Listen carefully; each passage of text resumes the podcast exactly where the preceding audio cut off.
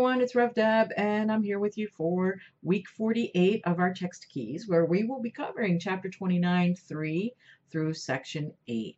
So, why don't we get quiet for a moment, inviting the Holy Spirit in, allowing Him to bring us that wisdom and that peace and the understanding of this section.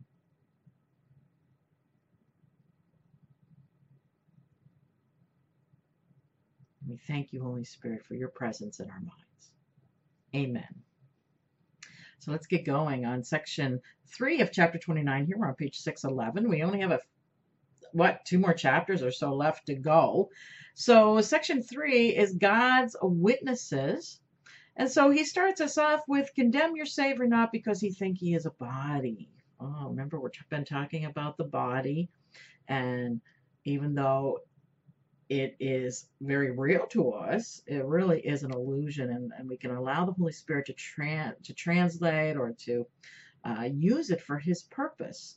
And even though we have these needs of the body that it's seeming that seeming uh, ha- that we have as a trip over words here, still it can be used for His purposes.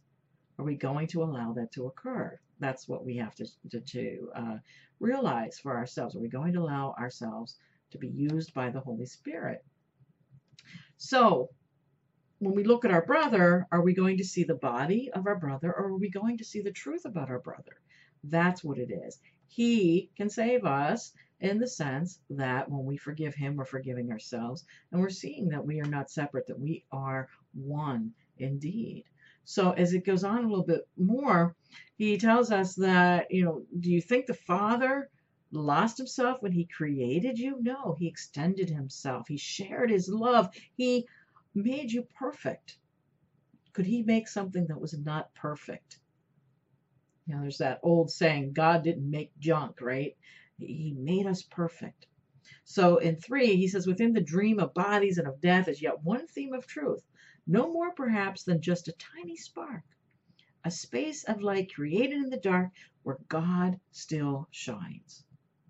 That's what's important. That even though we or our brothers are involved in so much pain and suffering and, and hurt, uh, anger, whatever it is, that that tiny spark of light is still there. Still try to see that no matter what's going on in this person's life and their personality and their quirks and all that, is that the light is still there no matter what. No matter what, the light is there within that person. And I try to remember that. As as you may know, I've been married a few times. This is my fourth marriage, and hopefully my last. but I've had I had difficult relationships in the past. Uh, there was a lot of pain, abuse, that sort of thing that occurred. And what I try to remember, and even telling my children, is that even though, and uh, my elder two daughters, uh, their dad has had a lot of mental issues and, and some other things that have gone on. And I said, even though he did do those things that he did, he, he was pretty violent verbally and physically uh, towards me, is that there is still that spark within him. The truth is still there. There's still good in him, no matter what he has done on the outside. And I always wanted to remember that. And lately, uh, recently, I have heard, and I haven't been with him for over 20 years, uh, but I have heard that uh, he, he's finally getting some mental health help and some medication and getting his act together, even after his second wife um, threw him out a couple years ago. And I was glad to hear that recently uh, because I really do want to see that good within him, no matter what. No matter what he has said and done to me, and it was pretty terrible uh, by the world's eyes, but to remember that God still shines in him. And so remember that when you're looking at your brothers, uh, whether it's a family member, a friend, an ex spouse, ex partner, remember that. That the light is still there. Do you want to see the darkness? Do you want to focus in on that darkness or do you want to see the light in that person? Because what you're focusing on is what you're focusing on within your own self. So the coming of the light means the darkness is gone. So focus on that light. It will make such a difference in your life. I know it did for me. It gave me the opportunity to forgive him and also to forgive myself. So in four, he says, Make way for love, which you did not create, but which you can extend. You can extend love. On earth, this means to forgive your brother, that the darkness may be lifted from your mind, because we're the ones that are seeing our brother through the darkness, through the dark veil, right? When light has come to him through your forgiveness, he will not forget his Savior, leaving him unsaved. For it was in your face he saw the light that he would keep beside him as he walks through darkness to the everlasting light. Isn't that a beautiful paragraph there? And we are holy. We can allow the other person, whoever that may be for us, to be our Savior. And we can have gratitude for that. Offer gratitude, offer love for this person who has given us this opportunity to remember the truth. And that's what we need to remember is everything that comes our way is an opportunity to remember the truth. That's what we want. That's what we're here for. That's what this course is telling us over and over and over again. Remember the truth. And in his glad salvation, you are saved. So let's go into our next section, and that would be four dream roles. So, do you believe that truth can be some, but some illusions? Do you believe that truth can be but some illusions? They are dreams because they are not true. Their equal lack of truth becomes the basis for the miracle, which means that you have understood that dreams are dreams and that escape depends not on the dream, but only on awaking. You want to hang on to some dreams, and that's what we do. We hang on to some dreams where we may really know, like, oh, other things are uh, not a dream. Or we, we know that they are a dream, but we're hanging on to things that we think aren't a dream. It's like, well, I can handle this myself, Holy Spirit. You know, you handle these things over here. Yep, I, I realize that these things over here are a dream, but maybe we're holding on to some things that, nope. You know, maybe I was still holding on to some ideas about uh, you know, one of my ex spouses is like, well, maybe I did want to hang on to that. You know, it's like, oh, I can forgive this one, but I can't forgive this one over here. Well, it's all a dream. And it's all a dream to show me where I need that healing. So, the dreams you think you like would hold you back as much as those in which the fear is seen. For every dream is but a dream of fear, no matter what form it takes. Every dream is. The fear is seen within, without, or both. Or it can be disguised, and this is something we have to pay attention to. It can be disguised in pleasant form. You have to remember this world is all an illusion and is all a dream. Even the beautiful uh, sunsets and the sunrises and the mountains and the uh, waterfalls and uh, a baby's uh, being born, all these things. I know it's hard to believe, but even in the pleasant form, it's still fear because it's hiding the truth from us. It's hiding us from God. And that's what we have to remember. The form can change, it's going to be made into something else. So the miracle helps us to see what the truth is. It shifts our perception. That's the idea of the miracle. So we can, uh, as he says in three, then in simplest form, it can be said attack is a response to function unfulfilled as you perceive the function. It can be in you or someone else, but where it is perceived, it will be there it is attacked. Depression or assault must be the theme of every dream, for they are made of fear. The thin disguise of pleasure and of joy in which they may be wrapped, but slightly veils the heavy lump of fear that is their core.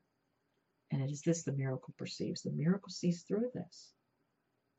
That even though we get uh, entranced by things of beauty and things that are bringing us pleasure and seeming happiness, that it's still covering over heaven. It's keeping us separate. It's not showing us the oneness. It's just making the dream more livable, uh, you know, that we can have uh, nice things, or we can go on vacations or see these beautiful sights in our world that's still a distraction from God. So now in four, he goes to when you are angry, is it not because someone has failed to fill the function you allotted him? Ah, let's think about that. And so that is why then we think our attack is justified. When we're angry, right? Disappointed in what somebody's doing, it's because we had it set in our mind how they should be, how they should act. And then they didn't do it. And now we're disturbed. And now we're angry. So, do you want to be happy or not? Here we go again, right? Happy or right? So, let go of the control that you have. How happy we could be if you were not the one who gave the proper role to every figure which the dream contains, right? If we said our family had to act this way, our coworkers had to act this way, or our boss, or uh, the government needs to act a certain way, and we pegged it on that and said they have to act that, and that's how I'm going to be happy. That's always putting our happiness outside of us. We have to remember happiness is only from within us when we know our true self. So now at the end of this section, he says, Well, what is your brother for? You do not know because your function is obscure to you. We don't even know. Do not ascribe a role to him that you imagine would bring happiness to you. You know, well, if they change, well, then I'm going to be okay. And do not try to hurt him when he fails to take the part that you assigned to him. You know, if that family member isn't doing what they're supposed to be doing, you know, they're not loving me the way I want, you can't attack them because you're the one that started first. You wanted it a certain way. You said it had to be this, or I want it thus, if you remember earlier in the text. I want it thus. And yet that person is not doing what we wanted. So do not try to hurt him when he fails to take the part that you assigned to him and what your you and what you dream your life was meant to be. He asks for help in every dream he has, and you have help to give him if you see the function of the dream as he perceives its function. Who can utilize all dreams as means to serve the function given him? Function, forgiveness, right? Because he loves the dreamer, not the dream, he, being the Holy Spirit, each dream becomes an offering of love. For at its center is his love to you, which lights whatever form it takes with love. So it can always be translated, can always be interpreted into love instead of into the fear that we translate it into. So let's take a look at our next section, which is section five, the changeless dwelling place. So he says that there's a place within us that the whole world has been forgotten, that there's no memory of the illusion at all. Time is gone, no, no idea of time, but there's a resting place within us that gladdens us, that brings us peace. He says, we cannot change this dwelling place at all. Our identity abides there. Where is that? That's heaven. That's changelessness of heaven is always within us. It's so deep that nothing in this world can touch it. Nothing can change it. And peace surrounds us always in all ways. So here's the rule the Holy Spirit gives to you who wait upon the Son of God, paragraph 3, and would behold him waken and be glad. We are our Father's Son. Our brother is our Father's Son. Don't see anything else but that within us both. The peace in us can be found in our brother. And every thought of love you offer him but brings you nearer to your awakening to peace eternal and to endless joy. So if you remember, like in the Holy Encounter pieces that we talked about some time ago, as you see him, you will see yourself. As you know him, you will know yourself. As you love Him, you will love yourself. That's what we're being told here. So every brother here, every person that you meet is also a sacred son of God. It's a mirror of God's love to us. Are we going to see it? He says it's a soft reminder of our Father's love. And so when we encounter our brothers, remember I talked about a little bit ago, that seeing that light within that person. Well, now he's saying, be very still and listen to the voice of God within this person now. Let it tell you what his function is. He was created so we would be whole, so we would be one. So, this is what our Father asks of us that we see in all creation His glory. His glory. It's a perfect gift. He extended Himself, perfect gift. The quiet that surrounds you dwells in your brother. And from this quiet comes the happy dreams in which your hands are joined in innocence. That's the goal. Beyond forgiveness. Keeping the light as our focus. He gives us our brothers. He shows us that our brothers can be our gift to us, to bless our brothers. My holiness blesses. So here it is. This is the dream we can have that our brother is our Savior, not our enemy. That's what's important. And so instead of focusing on the fear and the separation, the core of fear in every dream is what he's saying at the very end here. Kept apart from use by him who sees a different function for a dream.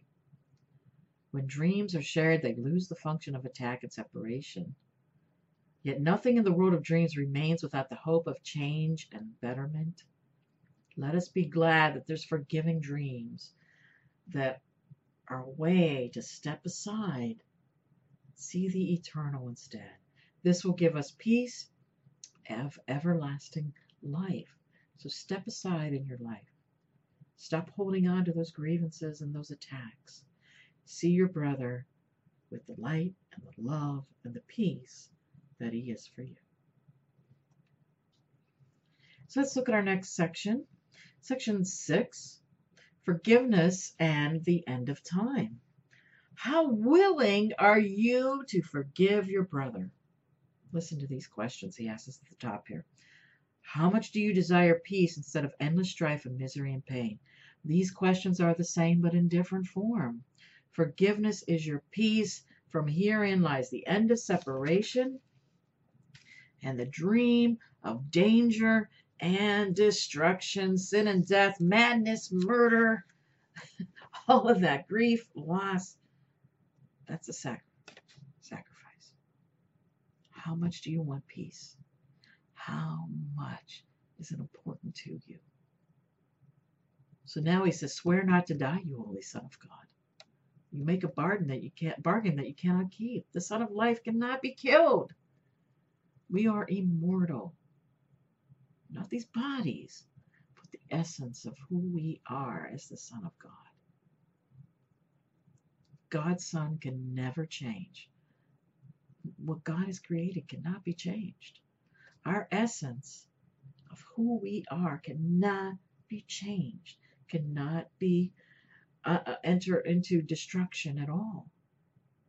Now, we've tried to do that right? From the ego standpoint, from the fear, keeping us away from God, keeping us distracted, keeping all these things going on as we focus on what other people are doing and they're not fulfilling the roles that we want them to. And that's what gets us all tied up in the knots. But here it is. We can change. We can give ourselves a break. We can give our brothers a break. Change is the greatest gift God gave to all that you would make eternal to ensure that only heaven would not pass away. You were not born to die. You cannot change because your function has been fixed by God.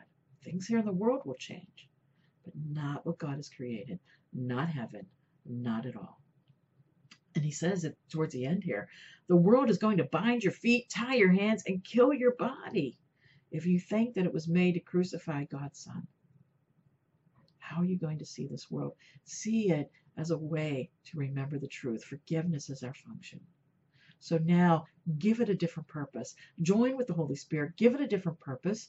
Forgiveness of ourselves, forgiveness as ourselves, as God's Son, that we did nothing wrong with the separation. We have nothing to sacrifice, we have nothing to fear, that we can be free and happy just like that by realizing we did nothing wrong. We hold so much guilt. It's time to let it go and just allow the quietness and the joy, the quiet joy, to come in and to be at peace. And so let's look at our next section, which is seven seek not outside yourself. Big section here, right? Don't seek outside yourself because if you do, it's always going to fail, and we're going to weep each time an idol falls.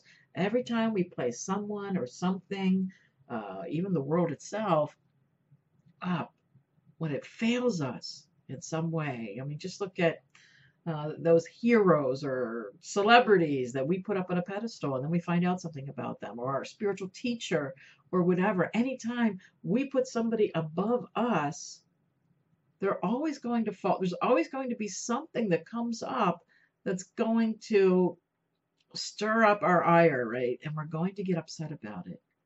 So we if we search outside of ourselves, we're always going to have pain. It's a futile search for what you want, insisting where it must be found. And then what if it's not there? What if it's not there in that spiritual teacher? What if you lifted me up as as a, a perfect person, a perfect teacher, and I make mistakes, and I do. You know, it's like don't hold me up either because I make mistakes. I'm not perfect. I'm going to disappoint you. I'm going to do things that you may not like. That's part of the world. That's part of the dream that we live in. So don't put your happiness in me or any other spiritual teacher or anyone. Don't make anyone an idol because then if you get upset and you have pain about it, it's because you've placed it in that person. You said that's where my happiness is. So do you want to be right or do you want to be happy? Is what he's saying. Do you prefer it? And he says, Be you glad that you were told where happiness abides and seek no longer elsewhere. Where is the happiness? It's within us. Because otherwise we're going to fail. But we know the truth now. And we know we don't have to seek outside of ourselves. No one who comes here but, but must still have hope, some lingering illusion or some dream that there is something outside of himself that will bring happiness and peace to him. We're still looking to the world to satisfy what we want within us. What is the purpose? Give it a purpose. Let this world be that purpose that helps you to remember the oneness. Remember the peace of heaven. So instead of seeking out thousands and thousands of idols, which we do, we've been doing it for a long time when we're searching outside, it's showing us that we don't feel whole within ourselves. It could be a relationship, whatever it may be. This world is the ultimate, right? Because we don't see that we're whole, that what God created was whole. And so we are here in this world and we think we need to be punished. But idols, when you put that idol up, it has to fall. It has to fall because it shows us that it's not true. Shows us it's not true. So, worshiping idols because you think it's going to bring you peace, it will never bring you peace. You're always going to be disappointed. God dwells within, and your completion lies only in Him. So, do that inner work, do that connection within yourself to God. No idol can take the place of God. So don't look to idols. Do not seek outside yourself.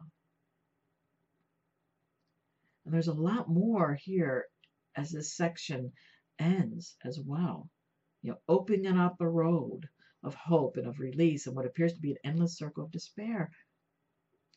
There's a way out. There's always a way out of the misery or pain or upset that you may be feeling. There's always a way out. You have to decide for that way out. Are you going to decide for it? So your idols do what you would have them do and have the power you ascribe to them. We, talked to that. We, we, we give that idol that power. And then when that person or thing or whatever doesn't do what we wanted, the world, it doesn't work. We're unhappy because we want that power. We want it to be our way. We want total control. And that's what we're afraid of giving up. We're afraid that if we join with God, we're giving up that little bit of control that we think we have, that power to make our world the way we want it. What we don't realize is what we're joining is something so far greater. So we have to stop hiding from God. We're afraid of God and we hide from God. We use these idols as protection. So stop using the idols. It could be anything. The fear of God is but the fear of loss of idols. All these things that we have surrounded ourselves, the world itself, we use it as a protection, as a safety, as a padding, because we are so afraid of God and the, the punishment that He would strike us down. So we've even made this reality in this world, the seeming reality in this world, an idol itself, the body, everything. Because we're so afraid of God and what He's going to do to us. The thing is, He's not going to do anything. He loves us, and that's it. These idols can't take place of God. Let Him remind you of His love for you. Do not seek to drown His voice in chants of deep despair to idols of yourself. Seek not outside your Father for your hope, for hope of happiness is not despair. That's how that section ends. So we have one more section to go. And so this section is the Antichrist.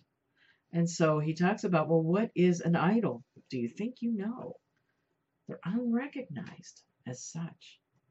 So the whole thing of an idol is that they're there to obscure, uh, and they are feared and worshipped because you do not know what they're for and why they have been made.